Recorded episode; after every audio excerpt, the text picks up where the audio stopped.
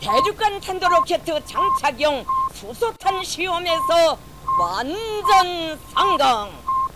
Atomprogrammet på 440 Hz. Science is interesting, and if you don't agree, you can fuck off.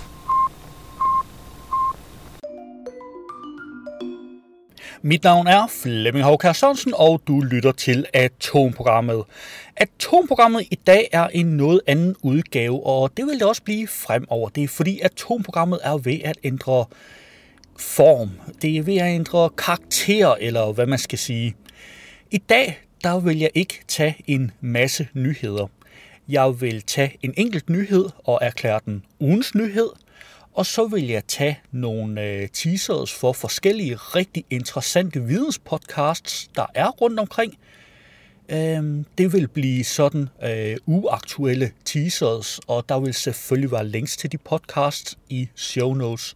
Og så vil jeg tage en oversigt over nogle af de spændende videnskabsnyheder, der har været rundt omkring i medierne i denne uge, men altså kun som en lille teaser for hver nyhed. Lidt ligesom vi kender fra, når jeg har haft for mange nyheder, og så har jeg haft sådan en, dem her blev der ikke plads til. Det vil være mere på den måde fremadrettet. Jeg håber, du kan lide den nye udgave af Atomprogrammet. I denne uge er der en ny udgave af Videnskab.dk's Brainstorm podcast, og vi skal lige høre et par klip derfra. Velkommen til Brainstorm. I denne episode undersøger vi, hvor grænsen går mellem faste hverdagsritualer og OCD. Og den forsker, hvis hjernen vi plukker, er Per Hove Thomsen. Mit navn er Annette Lilleøre. Og jeg hedder Asbjørn Mølgaard Sørensen. Velkommen, Velkommen til, til Brainstorm. Øhm, I dag så skal vi snakke om OCD, eller nærmere, vi skal undersøge, hvor grænsen går mellem de vaner og små ritualer, som nogle af os i hvert fald udfører i hverdagen, og så det her øh, at have OCD. Yes, og det skal vi, fordi at øh, vi på redaktionen undrer os over, at OCD det synes at blive brugt sådan lidt i flæng mellem øh, raske mennesker. Det kan være øh, det her med, at man tager tre gange i døren, når man lige har låst. Altså en gang skulle man jo synes var nok. Ja. Øh, eller at man altid gerne lige vil have den bagerste mælk inde i, øh, i, i supermarkedets køleskab. Øh, og, og begge ting kan sådan lidt henkastet nogle gange blive forklaret med, åh, oh, det er bare min OCD. Ja, det har jeg i hvert fald også hørt folk sige. Du kan naturligvis finde et link i show notes. I denne uge er der en ny udgave af Myteknuserne. Det er Historienets Myteknuser podcast, hvor de knuser nogle sejlivede myter. Og her skal vi høre et par klip. Magasinet Historie præsenterer Myteknuserne.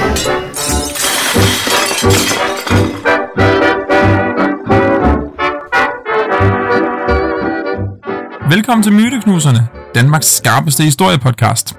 Vi har været på en ufrivillig corona-sommerferie, men vi regner med, at vi fra nu af vil være tilbage cirka en gang om måneden, øh, hvis ellers de højere magter de ved det. I dag der vil vi tage med en tur tilbage til vores fælles danske fortid, vikingetiden. Var nordmændene de rigtige vikinger? Havde vikingerne horn på hjelmen? Og fandtes skjoldmøerne overhovedet, eller har tv-serier som Vikings fordrejet vores syn på datidens kønsroller? Det er de tre myter, vi vil tage fagtag med i denne ombæring. Altså, før i tiden gik forskerne ud fra, at vikingekvinder blev hjemme i Skandinavien, mens deres mænd hver sommer drog på plyndringstogt. Men den antagelse blev affærdiget som myte, da flere vikingegrave viser at indeholde kvinder med våben, ligesom øh, en mandlig kriger ville være blevet. Nu hed det sig, at kvinder kæmpede på lige fod med mænd, når vikingerne drog ud. Den historie kan man for eksempel også se bekræftet i sagerne, for eksempel i Vinlandssagerne, du kan naturligvis finde et link til denne Myteknusernes podcast i show notes. På videnskab.dk fandt jeg Vildt forsøg, sovende personer kommunikeret fra Drømmeland. Den har jeg valgt til ugens nyhed. Det betyder, at jeg læser lidt mere op af den.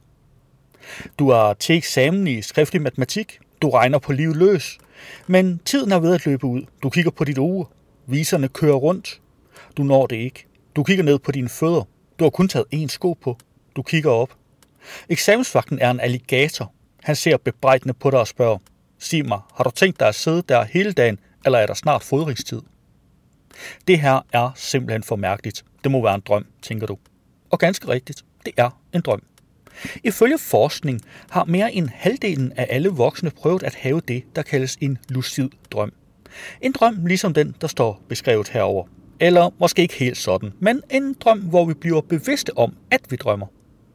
Man ved ikke helt, hvad der sker, men resultater tyder på, at fornuften, eller frontal cortex på dansk pandelapperne, vågner en lille smule, mens man sover, og pludselig kan man se, at det her er for mærkeligt. Det må være en drøm. Man får altså bevidste tanker, samtidig med at man drømmer, siger søvnforsker Birgitte Rabe Kornum, der er lektor ved Institut for Neurovidenskab på Københavns Universitet. Cirka hver fjerde voksne har haft en lucid drøm inden for den seneste måned. Det lyder måske af mange, men studier tyder på, at personer med lidelsen narkolepsi, der falder ind og ud af søvn flere gange dagligt, har adskillige lucide drømme hver uge. Og netop derfor er narkolepsipatienter oplagte at studere, når man skal blive klogere på lucide drømme, fortæller Birgitte Rabeck Kornum. Patienter med narkolepsi mangler et signalstof i hjernen, der hedder hypokretin. Hos raske personer er hypokretin med til at sørge for, at man kan have stabil vågenhed og stabil søvn. Narkolepsi-patienternes ustabile søvn giver sig blandt andet udtryk ved, at de har mange flere lucide drømme. Det er en af de få gode ting ved at have den sygdom, fortæller Birgit Rabeck Kornum. Det var selvfølgelig kun et lille udsnit af artiklen, men du kan finde et link til hele artiklen i show notes. I denne uge er der en ny udgave af Science Stories, og vi skal naturligvis høre et par klip fra denne podcast. Du lytter til Science Stories.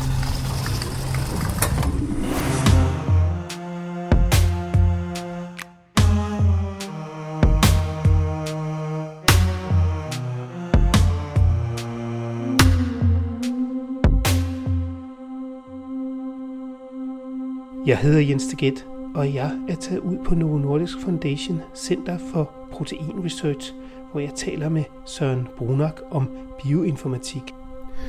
Søren Brunak, mænd og kvinder, det er mere specielt, end man umiddelbart skulle forestille sig. Ja, noget af det, som vi har fokuseret på i, øh, i de, sidste, de sidste 5-7 år, har været øh, det livslange perspektiv, når vi kigger på mennesker og de sygdomme, som de får øh, fordelt ud over hele livet.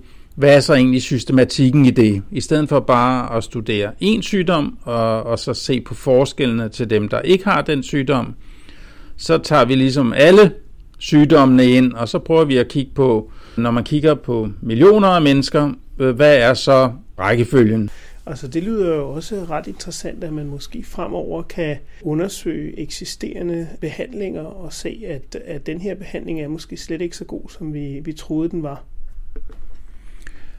Ja, altså hvis man tager millioner af menneskers medicinindtag, og så prøver for eksempel at forudsige overlevelse, så kan man, som jeg sagde, prøve at sige, hvis nu den her person, som måske har taget de her 90 andre recepter, hvis nu vi, vi, vi tager to af recepterne og siger, hvis nu de havde været på noget andet medicin, hvordan vil det så ændre den forudsagte overlevelse? Det er, det er jo sådan nogle analyser, man kan prøve at, at lave. Du kan naturligvis finde et link til podcasten i show notes.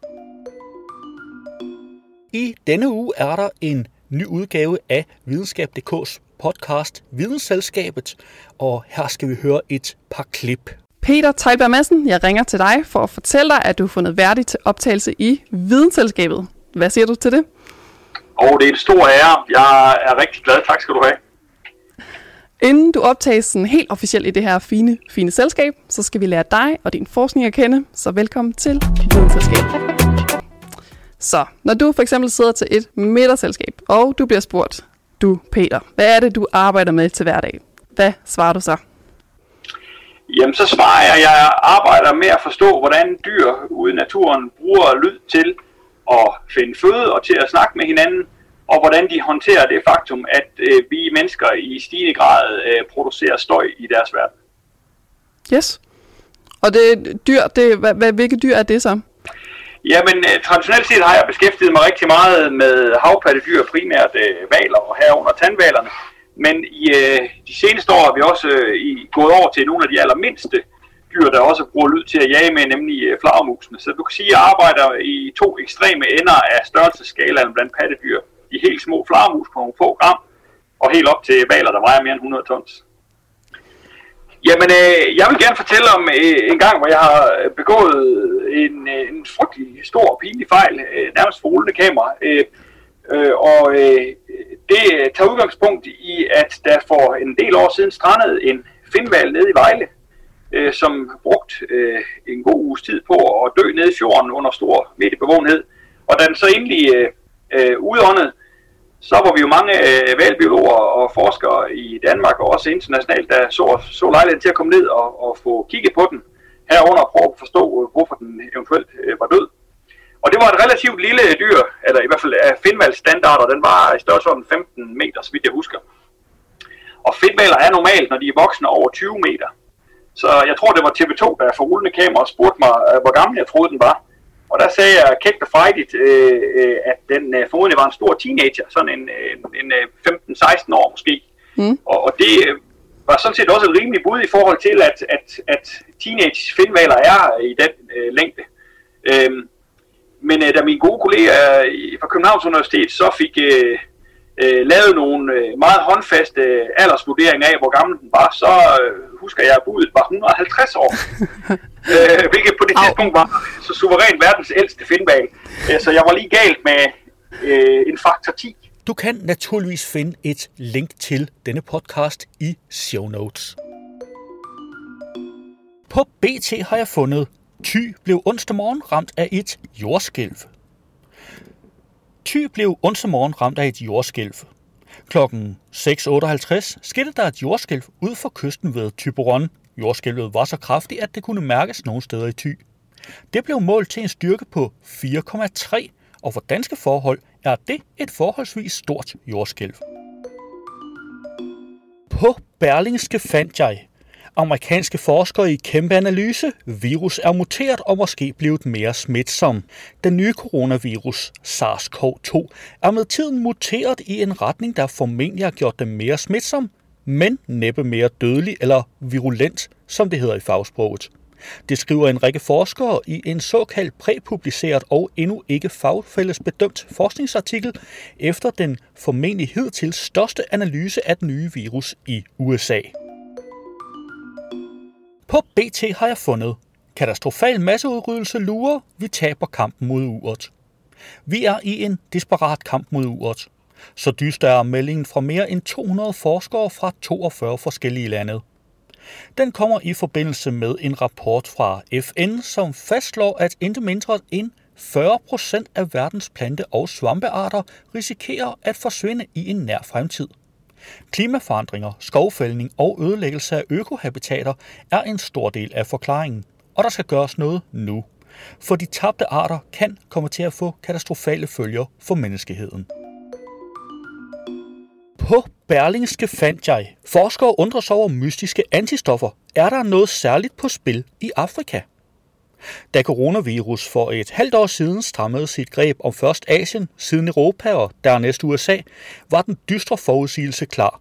Når først covid-19 nåede verdens fattigste kontinent Afrika, ville det medføre død og katastrofe af hidtil usete dimensioner. I Sydsudan har de fem vicepræsidenter, men kun fire respiratorer.